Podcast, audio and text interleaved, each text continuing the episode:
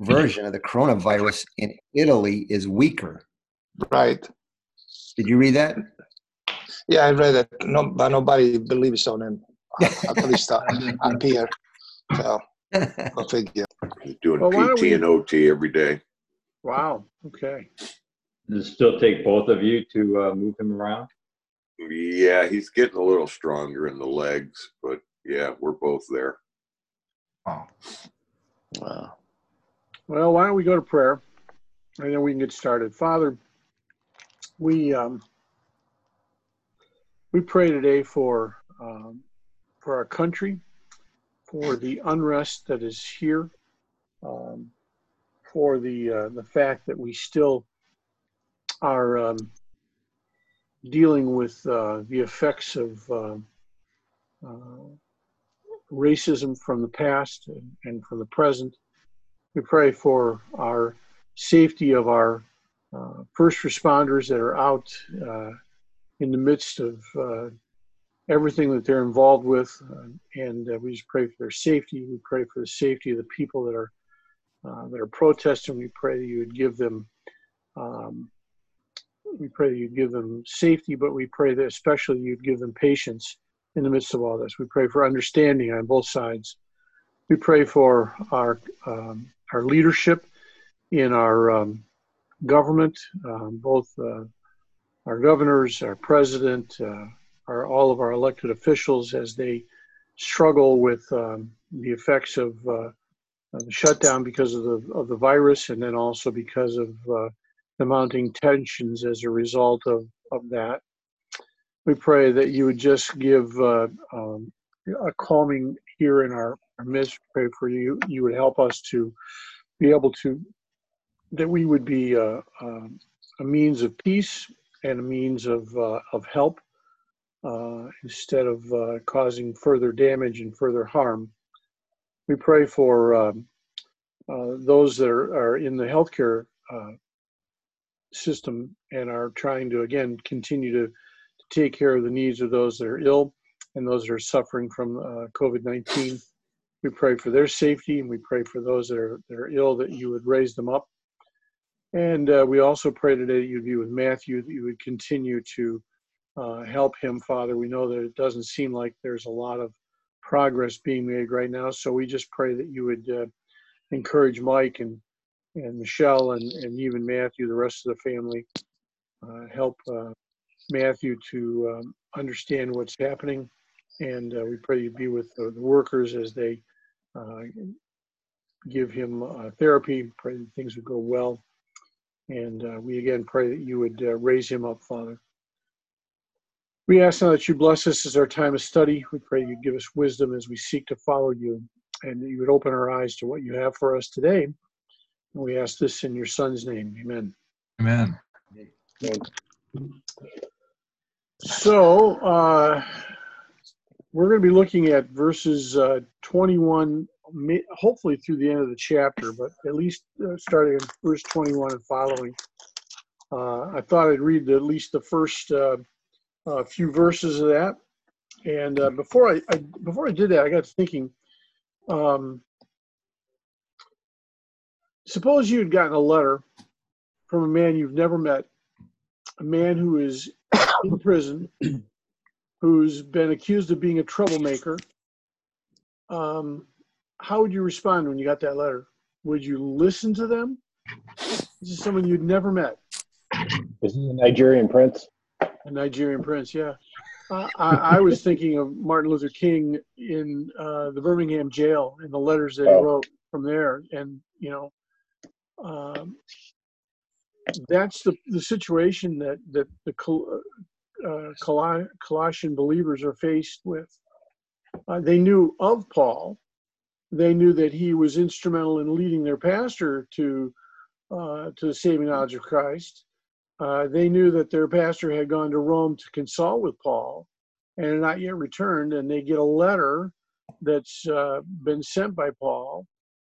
Uh, but there have been a whole lot of false teachers in, in Colossae that have gone about trying to discredit Paul and caused doubt in the people's minds. And I'm Pretty sure that Paul had been there and they knew him. no, I didn't realize that he'd never been to their state. No, he'd never been there, Hmm. which is going to come into play in a little bit when we get uh, into this uh, a little further into these next few verses here. Uh, so you can imagine that if you know if I'm if if I've got my own agenda, you know I'm going to be asking you, you know, why in the world would you listen to a guy who's a political prisoner? And you know there'd be some people that would probably go, you know, maybe maybe maybe this is an issue. So uh, the question is, can you trust him?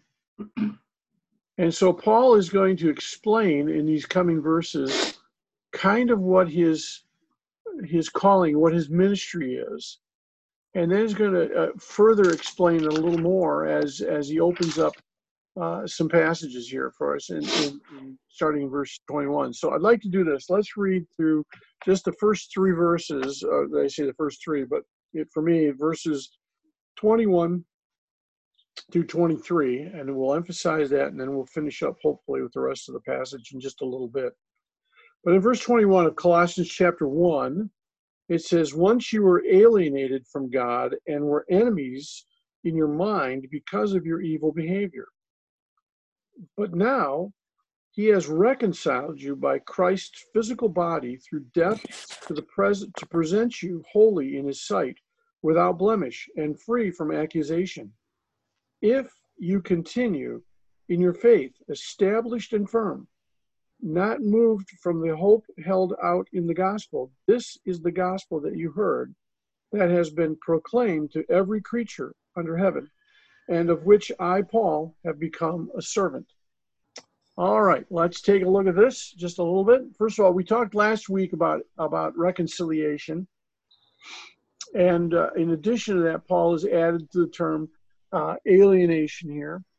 Uh, this, this idea of being alien, being divorced, being uh, separated, uh, being estranged, if you will, from uh, from God and from the nation, uh, the nation of Israel, as those that are followers of God. Um, they were once uh, continuously and persistently out of harmony with God. And now God is saying, We've brought you back into a, a relationship. Once they were enemies, they were actively hostile towards God. Um, Romans 1, we've talked about this before. Romans 1 talks about this, and in verses 18 and following, where it talks about how we were afar from God and how our what our response was to God. And so Paul now is going to talk about our our reconciliation that uh, that Jesus died for us while we were without strength, while we were without with when we didn't were not even loved. Uh, we were we were not loved. Let me put this back. Let me try re-say that. We did not love God, and still God loved us enough that He would send His Son. While we were yet sinners, while we were yet enemies, Christ died for us. That's pretty amazing. Uh, and um, Giuseppe, you just sent me a photo on your WhatsApp. All right, so this idea that we are, uh, the purpose of this reconciliation is for us to have personal holiness with God, to be holy, unblameable, and unreprovable, is in one of the translations it says this.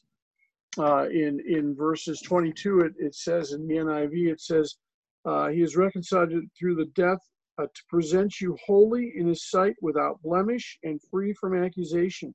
The idea there, uh, without blemish and uh, without accusation, free from accusation, really comes down to the, the Old Testament concept of the, uh, the sacrificial system. What kind of what kind of sacrifices you had to offer God? Unblemished sheep. Yeah, unblemished. Right. Eh, whether regardless of whether it was uh, you know whether it was a sheep or a goat or an ox or, or whatever it was it had to be unblemished it had to be uh, as near perfect as possible in fact you remember that that was one of the issues that god had with the nation uh, in uh, malachi where he says uh, you've you know the commandment is don't give me your blind your lame your halt and yet what have you done? You've done exactly that. You've given me at best second best. I, I think I've talked to you uh, about when I was in in uh, at Bob Jones. We at the end of at the middle of our hall where uh, main staircase was uh, on the landings of each floor, there was a barrel, a big 55 gallon cardboard barrel, in which we were to to place quote unquote gently used items uh, in there for use for the missionaries. You know what we did as college students, right? Anything that was that we could no longer wear that was basically rags, that's what went into the barrel. We weren't giving God the best, we were giving God the cast offs. And that's kind of what Israel was doing. They were giving God the cast offs. And God says, you know, I won't accept it. It's and, and if it's not good enough for the for your your governor, it's not good enough for the person who's uh the you know the head of your uh, the government. Why in the world would you think you would give it to me? So uh, this this idea of holy is related to the idea of a saint. And we talked about that holy and, and being a saint means being set apart or being devoted fully to God. And then we talked about the sacrifices here, about the fact that this is a, exactly what they did at the tabernacle and at the temple. They offered sacrifices that were appropriate and were considered as near perfect as possible. Um, you know, the problem is so often we're so busy concerned about how we look to others and how we look in our own sight versus how we look in God's sight. Are we what we need to be? Are we doing the things we need to do? Are we uh, living a life that is appropriate for God? Is God pleased with the way we live? Uh, the uh, in verse uh, 21, I'm going to be jumping around in these three verses for a bit. So uh, notice it says enemies in your mind because of your evil behavior. Um, he's talking about both the source and the effect of their disposition with with God. Um, enemies, you know, uh, Romans uh, 5:10 says, you know, that for when when we were God's enemies, we were reconciled through the death of His Son and much more having been reconciled shall we be saved through this uh, through his life. Uh, james 4 says you verses verse 4 says you're an adulterous people. Don't you know that friendship of the world is hatred towards god? Anyone who chooses to be a friend of the world is an enemy of god. And so often i think we have a tendency myself myself probably at the top of the list i want to be friends with the world which means that I'm putting myself up as an enemy to God, even though I'm supposedly a part of his family. I'm still opposing him at times. Um, you know, I think the problem is that uh, uh, evil uh, reveals what our heart is like. What our actions are reveals what our minds are like and what our disposition is like. There's a scripture passage in Matthew 7 16. It says, By your fruit you'll recognize them. So we're not called to judge, we are called to be fruit inspectors, right? Yep. So uh, that, you know, the Colossians owed their salvation uh, to the initiative that God took. Remember, God always is the one who starts things. We are the ones that respond to Him. Um, notice it also says it was by his physical body in verse 22 and verse A. That's that's so important when we're talking about some of the the teaching that they were getting there was that Christ did not come physically. Christ came as a spiritual being. He either descended into and onto the body of Jesus, or he was just an apparition that they could perhaps see, but he was not truly there. And when he died on the cross, it wasn't really him that died. And if he did, it wasn't his physical body that died. And yet, God, you know, Paul is saying, no, no, no, no, no. It's a physical sacrifice. This is the physical body of Christ. And the result of that is uh, he's pointing out the fact that that's, that body is a physical sacrifice as well as a spiritual one.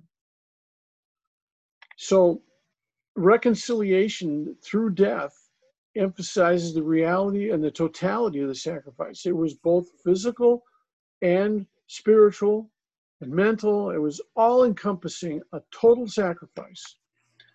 Uh, physical body and death uh, reveal that there was physical suffering that Christ went through. It wasn't just spiritual, it was also physical as well. So, flesh, blood, and death expressed the total nature of this sacrifice. And we're talking not only death uh, physically, but death spiritually as well.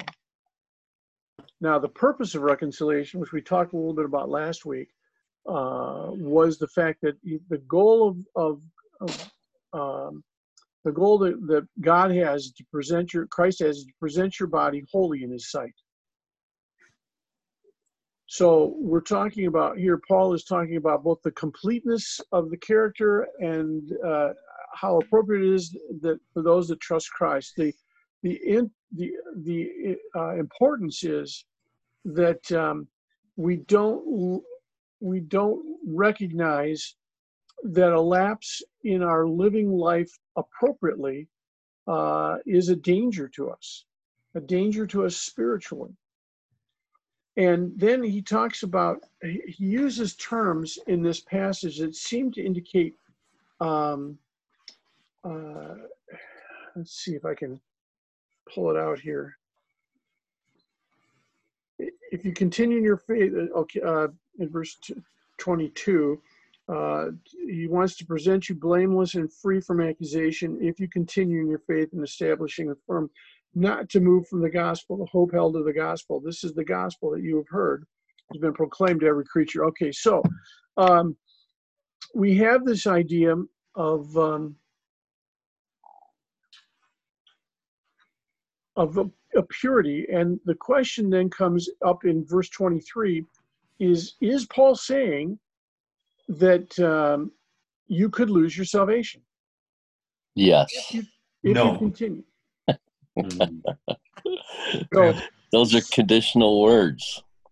so the the issue that that we we're, we're struggling with then is we have to go back to the original language, and we're not going to we're not going to fully satisfy this because there are going to be people on both sides of the divide, and it's okay. We get to heaven, we'll figure out exactly what Paul was talking about here. Uh, but this, if you continue, is uh, um, is part of a first-class conditional sentence in Greek, and and some have uh, said that it, it applies a, a an element of doubt, and uh, that might be, but I, I again from my wheelhouse, which is going to be different than some, uh, is that we're going to say that I think a better way of translating it personally, and again for those that are on the Arminian side, we'll figure it out when we get to heaven. Okay. I, I think that it's I, I think that the better translation is assuming that you continue. Um, and there are uh, at least three ways of looking at this. One, um, you could actually lose your salvation if you don't continue in the faith. That's a possibility. The other, a second one is is it refers to the blamelessness of the presentation of the believers in the day of Christ. So, are you blameless up until Christ comes?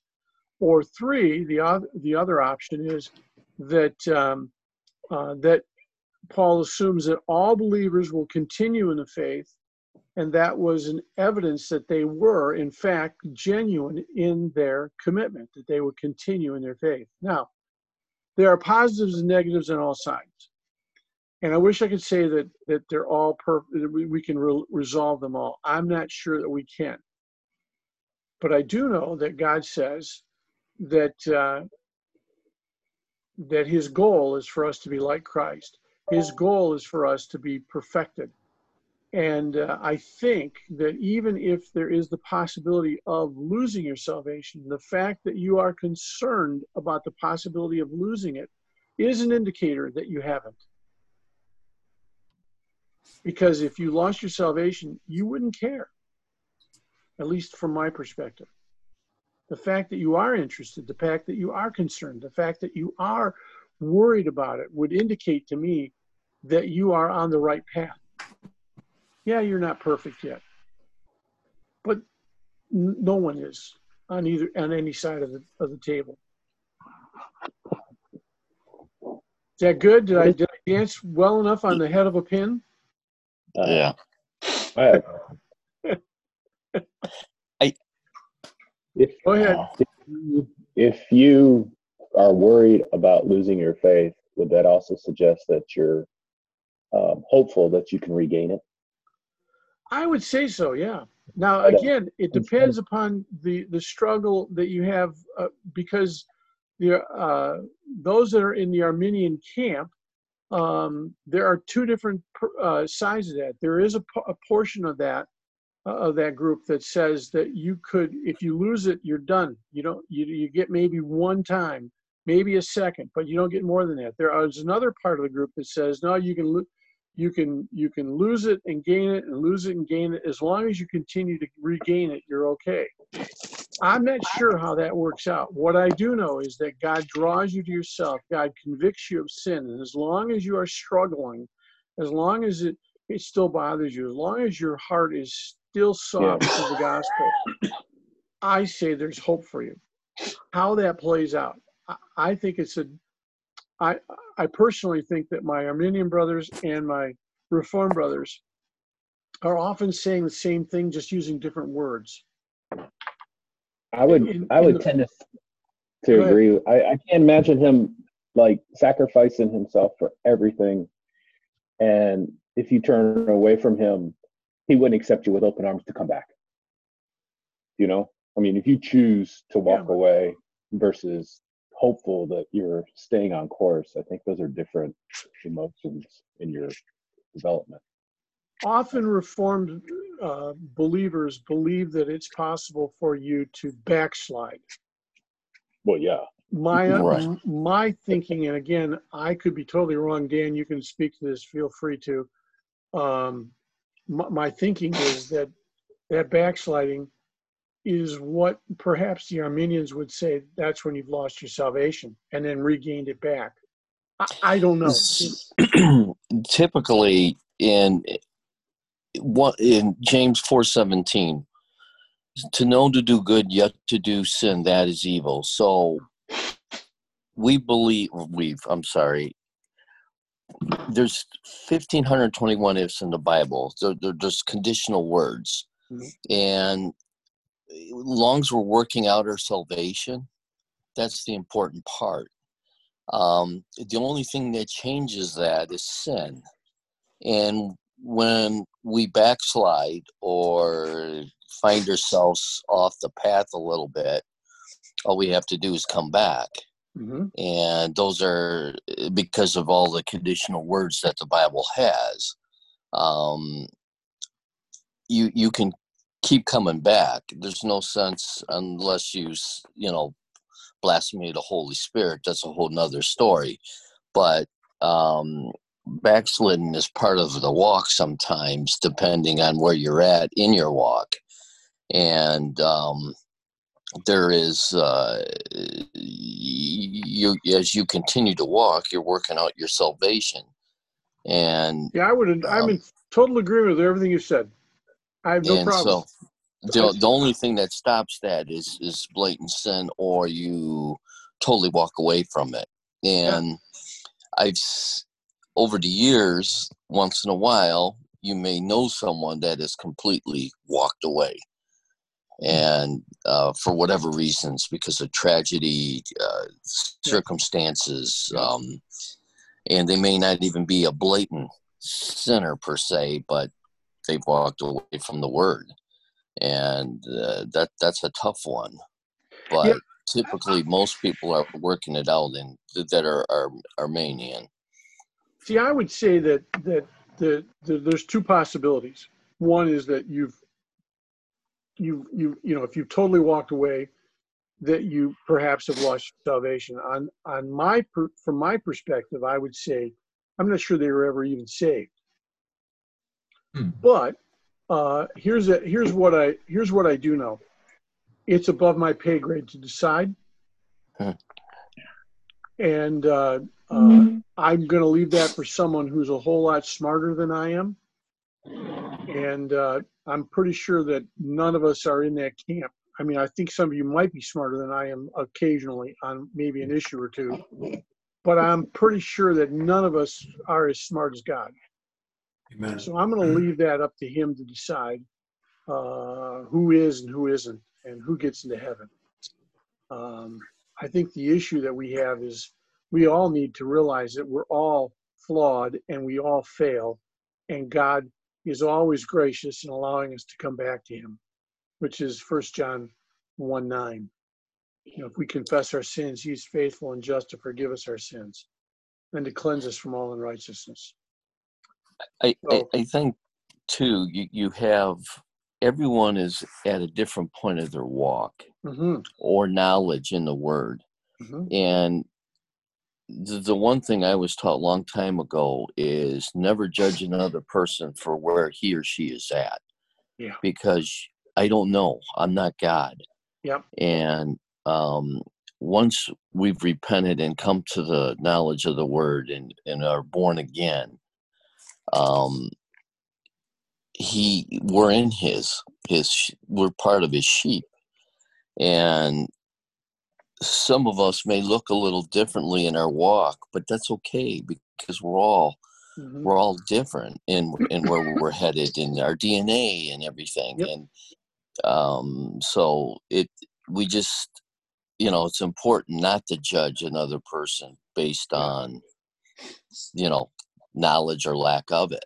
Uh, So, just I what I've always been amazed at is how uh, in our walk there are things that God reveals to me at, at one time they at one point in my life in my journey that he's not revealed to somebody else. But there are things he's revealed to that person that I have has not been revealed to me. And someplace along the line those paths cross again and and and you're going oh is that what he was talking about? You know Uh, and so I think the goal is always the goal is always to become like Christ. The goal that's that's God's plan for us is to be reformed into the image of the Son.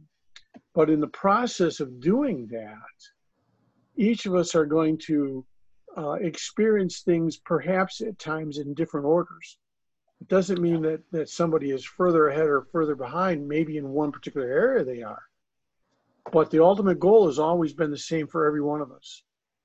And fortunately, it is the plan for God is not for us to look like cookie cutter Christians when He's done with us. Because there's some of you I wouldn't want to look like. Just like I'm sure there's a few of you that don't want to look like me. I can't imagine why. You know. So, yeah, that you. I think you're absolutely on. I, I'm Dan. We're in lockstep on on so much. It's, it's to me every time I've had this conversation with uh, someone who is more Arminian than I am, and I'm kind of a middle of the road kind of guy anyhow, um, I come away going, I think it's just the way we def- describe things personally. But, you know, at the end of the day, we'll figure it out when we get to heaven. And we get to heaven and we're going, oh, he's here. Huh. And they're going to be looking at us going, I can't believe you made it either. so um, just keep striving to, to live a life that God is honoring to God. And as you do, I think God will uh, will will approve of you and will continue to work in your life. All right, so let's flee from that issue and go to the next one, which is what in the world is Paul saying that he says he proclaim that the gospel's been proclaimed to every creature under heaven? Seriously? Is that true? Because if uh, it is, isn't it time for Christ to return? I'm sorry? Val, uh, my translation in that sentence doesn't read that way. It says the good news has been preached all over the world, and I, Paul, have been appointed as God's servant to proclaim it. It doesn't say anything about creatures or humans or anything. And, and again, you have a, a dynamic equivalence, which, by the way, I believe is correct. There, that translation is, is a good way of looking at it. Mhm. it's Uh, not king ori- james I'm sorry? No, it's not No. King James, No, nor is it the message. Just saying. That was for Rick. Oh, come on. So I, I think the idea is that um, is that the gospel has been proclaimed uh, is the same gospel that the gospel that Paul is proclaiming is the same gospel that's going to be proclaimed everywhere. It isn't going to change. It isn't like oh, it's one gospel for this group, but for this group over here, we're going to give them a different one. It's the same gospel. It's a universal gospel. Is he, uh, is Paul hitting on the kind of the same general topic he was at the beginning of Romans? Where he said, God's word has been written on everyone's heart. Uh, whether you've been preached to or not, you have some knowledge of what's right and wrong. Well, you certainly got the general revelation, which is kind of what you're referring to. And then the specific revelation would be the actual gospel, which is the good news that Christ has made a way for us to have a, a, a closer relationship with God than we than we currently have, which is bringing us back into a, into a, an appropriate relationship with God. So yeah, there I think there's a, there's some a, evidence of that. Perhaps sure, yeah, you can look at it that way. I think wherever the gospel is preached, it's always this gospel. It's always this one that's been proclaimed. It's not another gospel. Mm-hmm. Uh, so, and then the the final thing is that's kind of interesting is that he talks about here. Um, he says that he is a servant of this of the of this same universal gospel, and I find that really uh, helpful because, especially when you go back to the Greek, because there's a couple of different ways of looking at this.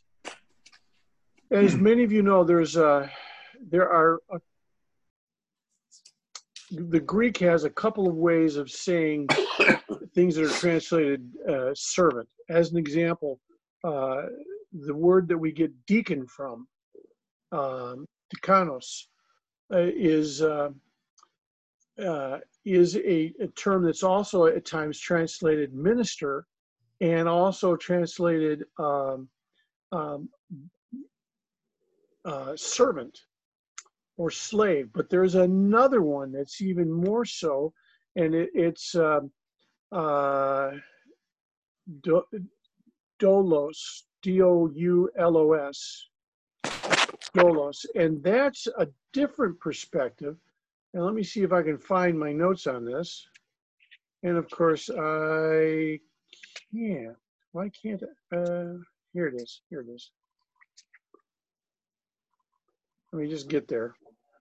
Um, so it has the it has the idea of uh, uh, of a, a, servant. You know, in the Old Testament, they say servant of the Lord, and the servant of the Lord has a sense of authority. So that's what that word is in the in the Greek that that Paul has chosen not to use. He does not have a sense of authority, like I'm the servant of the Lord. You have to obey me it's more of I am I am a servant of the Lord, and therefore I am here to serve you. It's the same purpose. It's the same way that Paul, or that I'm sorry, that that Jesus describes himself. That he comes to this world not to be served, but to himself serve. And that's what Paul is saying. He says, No, no, I'm not the, you know, I, I'm a, a servant. I'm here to serve you. I'm here to help you. I'm here to do the things that God has called me to do that are going to help lift you up. And and that's that's important to know. There's another thing that's kind of interesting. The same verse here in verse 23. Let's just take a look at this here. It says, uh, if you continue, again, we've talked about that definition of if, um, and uh, you you're established and firm and not moved from the hope that held uh, held you in the gospel let's talk about that for a second because in Colossae, one of the reasons that Colossae ends up becoming a, a much more minor city as it goes on, it starts off as a fairly major city hundreds of years before this. But Colossae is, is uh, located in a region that's known for its earthquakes and, and not having a firm foundation.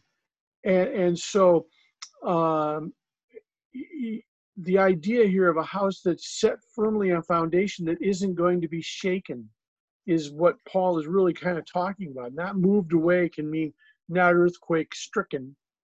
Um, if you're truly saved, you're going to be built on a solid foundation. That's going to be Jesus Christ, and you will continue in the faith, and nothing will move you, nothing will shake you. Nothing will change what you're doing if you've heard the gospel and trusted that Jesus in Jesus Christ, then He has saved you.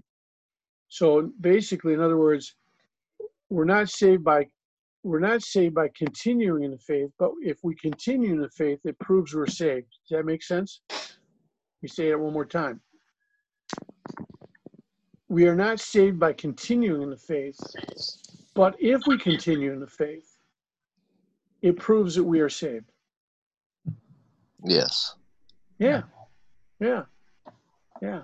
The test. So, so it, it, it behooves us, if you will, I like that word behoove. Um, my King James showing through. Uh, it behooves us to um, to test our faith, to examine our hearts, to make sure that we are a child of God. I tip my hat, Dan.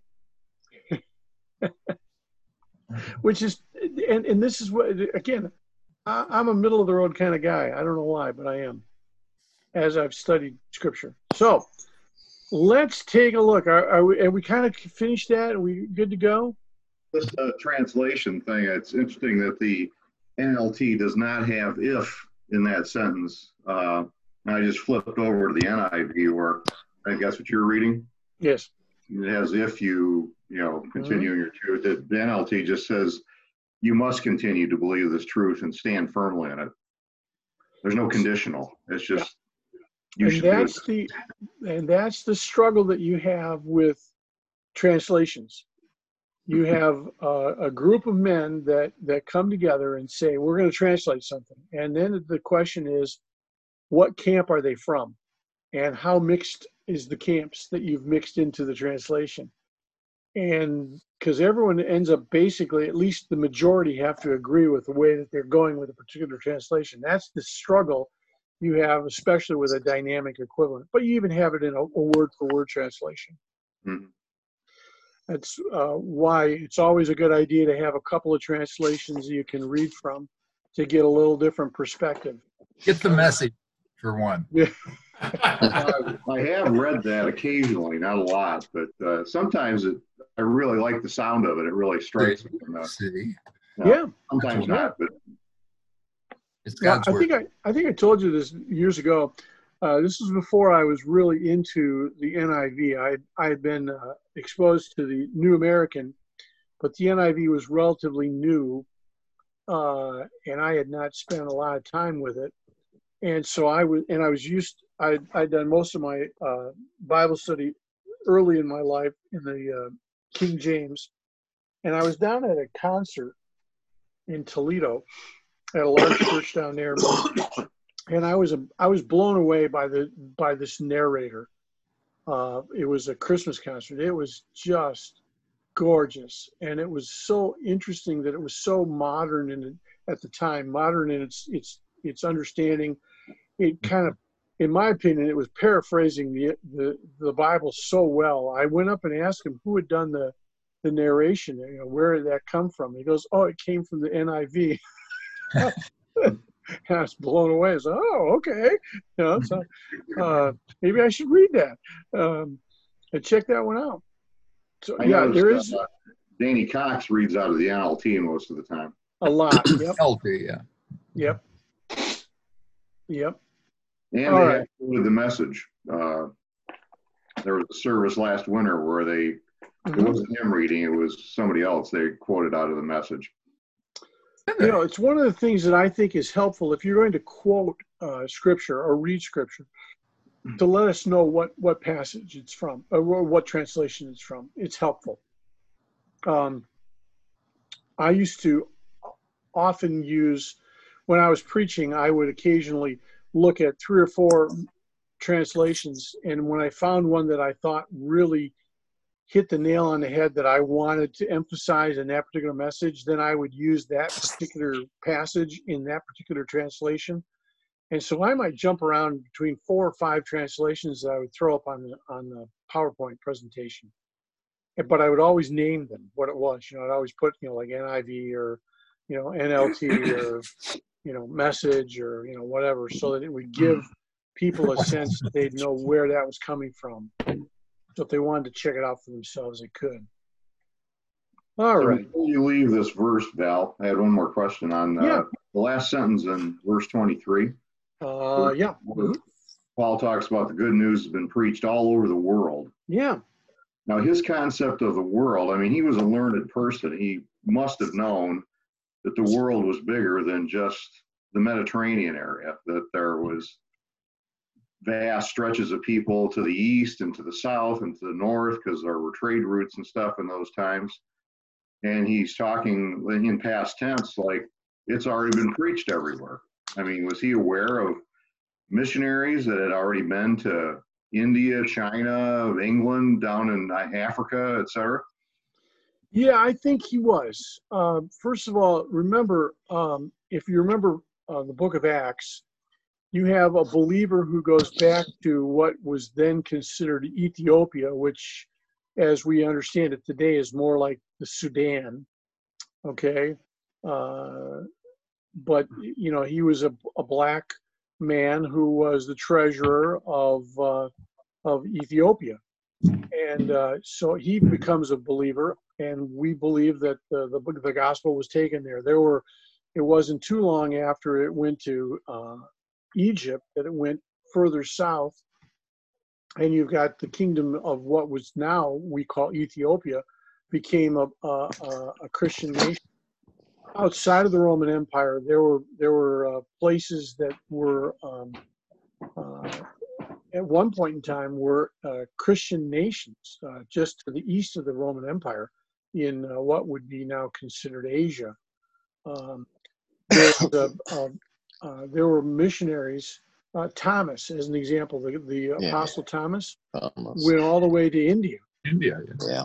Yeah. and there are ch- actually there are still churches in there that that that were founded by him that are in. I think they're on the western side of India along the coast in a, one particular province. Um, now, we might not be in full agreement with their perspective. I don't know what all their, their theology is, but there are uh, there were missionaries that at one point uh, took the the gospel all the way to China uh, in the first and second century. So yeah, it, it went far, and there were there were now um, after that some of those believers you know got rolled up and the nations got rolled up and, and went more pagan or with a different religion uh, Yeah. much like in the mediterranean area you had the issue with uh, the muslims in the was it the sixth or seventh, seventh century i think it was 600s i think is when they came uh, and rolled back christianity you know in many areas so It's, yeah i think it went all over and i think it continues to go all over Oh, yeah, today I, we understand that. I'm just curious of Paul's perspective and what, uh, the way he writes. It's like it's, uh, it was a done deal in his time. It, it reached, uh, in, in all these disparate regions of the world. Well, you know, you you had mentioned uh, England, and again, a lot of this is really hard for us to nail down because we don't always have really good records, but we have traditions, if you will. And that there is a tradition that says that uh, Joseph of Arimathea, uh, after the uh, persecution started, he t- he removed himself and ended up in England. Hmm. Uh, I don't know if that's the case or not. but, the um the the uh, Catholic Church, believe it or not, and probably because I had an uncle that taught seminary and was a priest, and it was very helpful. He was very studied. There, they have a lot of great information in the archives back in the first and second century that they talk about. Whether you, you you believe it or not, it, it it is amazing how much of the word went out. Because when I first became a believer, I always just say, I mean, and what what about that person in the middle of the jungle in South America or in the Amazon or you know, how does he how is he accountable for the word of God if he's never heard it? And Yep. um, it, it was funny that um, before I changed my whole life and perspective, uh, it was amazing on how many answers my uncle could answer um, that were taught. You know that um, the actual Catholic Church had a good good understanding of it all of the history. Um, you know, obviously before they became uh, a whole different sort. And, and again, later we, in the Middle Ages. some of that is again, uh, uh, you know, there's a, a Eusebius who was uh, fourth century. Uh, he was uh, an early Christian historian. He's probably the uh, he does for the church for the first uh, three hundred years uh, after the Book of Acts. He kind of records a lot of what, at least had come down, handed down through those time periods. that He he he writes about. And again, like most historians of that time frame, sometimes they they were a bit evangelistic in the way that they presented stuff. Um, sometimes it was, you know, today we hold a much more we hold a different set of standards to historians than we did back in the day. But you can read, you can research him.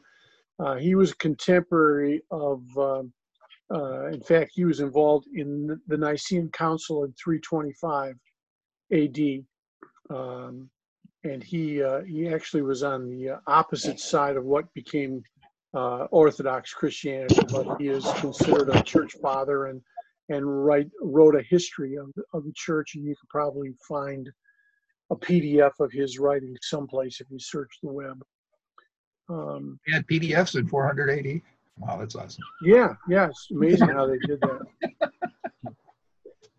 Again, they were a lot smarter than we are today. They also knew how to use cell phones back then.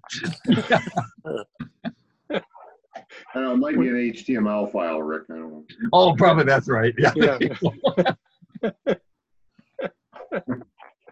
A lot of that early stuff when I was in seminary, I read a lot of, of, of the early works, and they were PDFs. Someplace or other, I probably have them recorded or, or stored on some other old computer someplace. Um, it was before they had, you know, the cloud We'll storage. I was back, in- Post doctrine format. Yeah, I was, you know, it was before, you know, cloud storage because I was, you know, I'm I'm an ancient. Um, all right, are we are we good?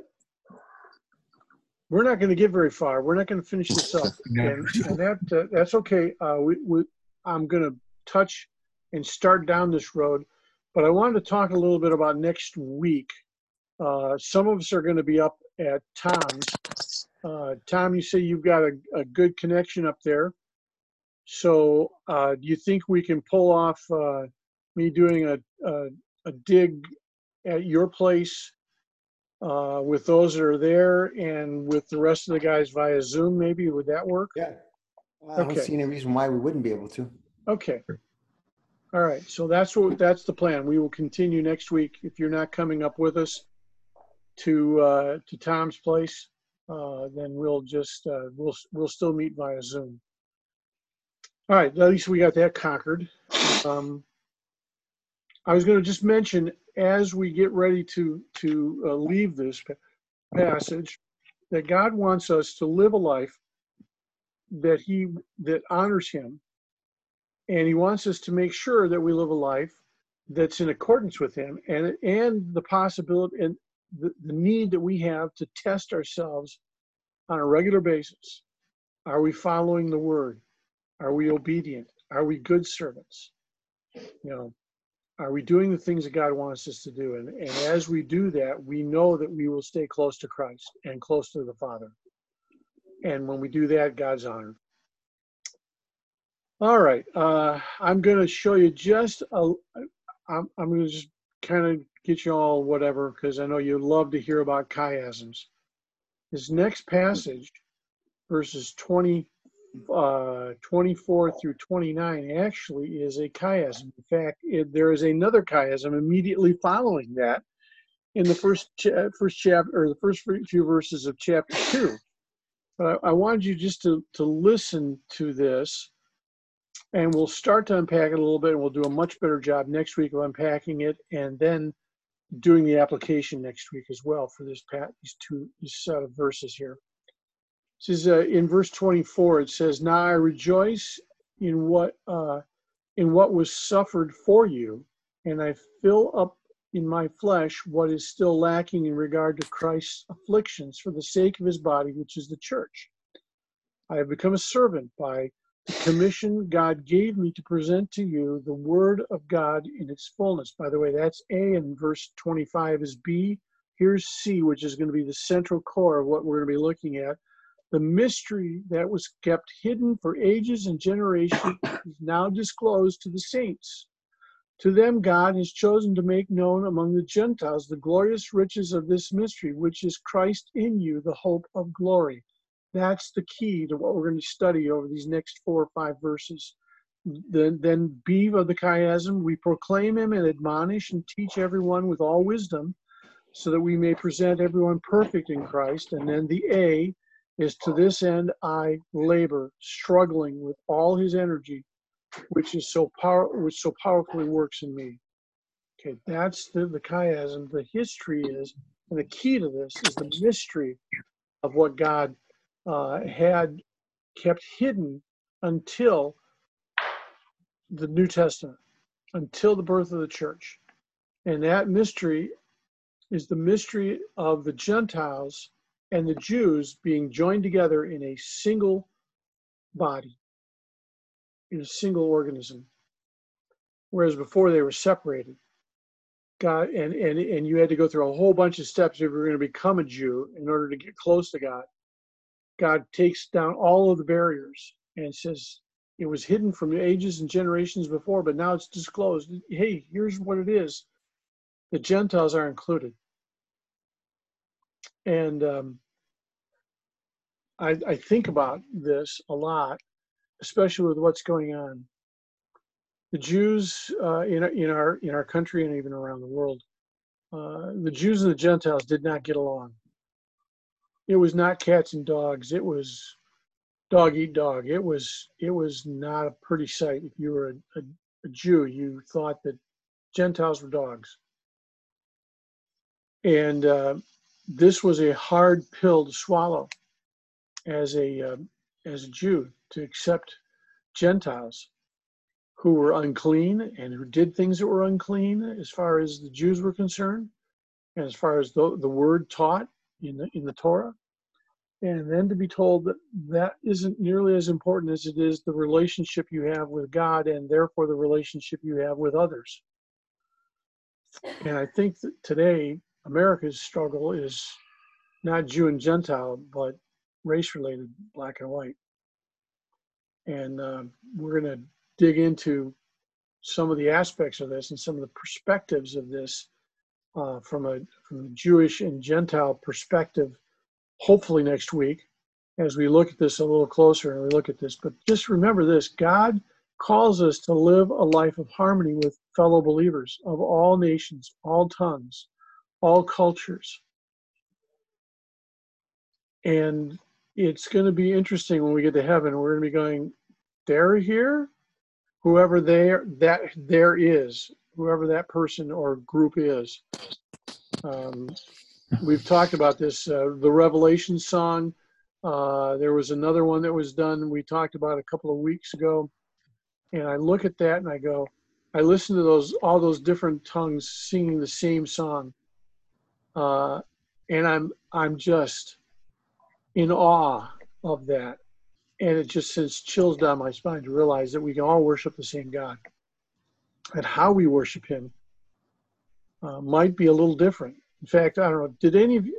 I posted a um, uh, a video uh, on my Facebook page uh, a week or so ago. It was from IWS, my uh, alma mater, one of my alma maters, that uh, a husband and wife team put together a, a, a, choir from around the world, and they started off by reciting uh, part, the Lord's Prayer in various languages, mm-hmm. and and then sang uh, the Lord's Prayer, uh, an arranging the Lord's Prayer, and in what in and you had different pictures all over the screen, just like we have here today on our Zoom with them doing things. And one of the things that, that fascinated me was one of the men that was there. There was men and women all, from all over the world, but one of the men that was there was in his traditional garb, which would have been a, um, a, a Native American, and was worshiping in a way that was so foreign to us, but was so beautiful to see him worship God with hoops in the process of, of worshiping and, and singing the song. Um, so I say that as we close, God wants us to be ministers of his peace and to find reconciliation and uh, uh, with the brothers and sisters in Christ. And I think we, uh, when that happens, I think God's pleased. And when it doesn't, I'm not sure God's all that pleased with us. You All right. notice in uh, Sunday's message, uh, Andrews uh, touched on this a little bit. He was talking about, um, you know, all of our restrictions with the pandemic and stuff. And he said, well, he says, we don't all see eye to eye on what's being done, whether it's too much, too little. He says, but when you encounter somebody that you don't agree with, what do we do? And his answer was, well, you just love them because that's what we do, regardless of uh, what your views on an issue might be. Yeah. Yeah, absolutely. And occasionally we have to be reminded of that, don't we? hmm At least I do. If it was only occasionally. Occasionally. Hopefully a little less and Well, less as time goes on. This passage that you just read here, um, not to nitpick, but uh, maybe it's a translation thing again. He says um, in verse 27, he says, And this is the secret Christ lives in you. Like, this is the secret that's been hidden for generations that God is distant or separated or only showing up once in a while. Now Christ lives in you, which is uh, There, there are a Huge number of mysteries, one of them being the Gentiles being connected to the Jews. The other is that Christ, that God now dwells within us and no longer in a, a, a Temple. temple built with hands. mhm. Yeah. We're going to talk about what mysteries are and, and see, you, you, you, you said secrets. Uh, they're, you know, in your, many of the translations use the word mystery. And we'll talk about the difference of how that looks and how, what that means and what it meant back in that time versus what we mean today. Today we think of it like a mystery, you know, like we're a novel. What's the mystery that's going to be revealed? And there's a sense that that's true, but there's a little more involved in it, at least from a biblical perspective. So we'll get into that, yeah. But the, the mystery, one of the riches of the mystery is that God has been chosen to make known the Gentiles the glorious riches of this mystery or this secret, which is Christ lives in you. And, and again, many of the translations call this the hope of glory. Hope not meaning I wishful thinking, but hope meaning we know for certain that this is what will happen. That ultimately we uh, we've become uh, connected to Christ, and uh, it's a connection that um, we need to um, spend some time developing. Right? Okay, not for the rest of you, just for me. Okay, Amen. good to know. All Praise right. Well, thanks for for being here, um, for putting up with all of this.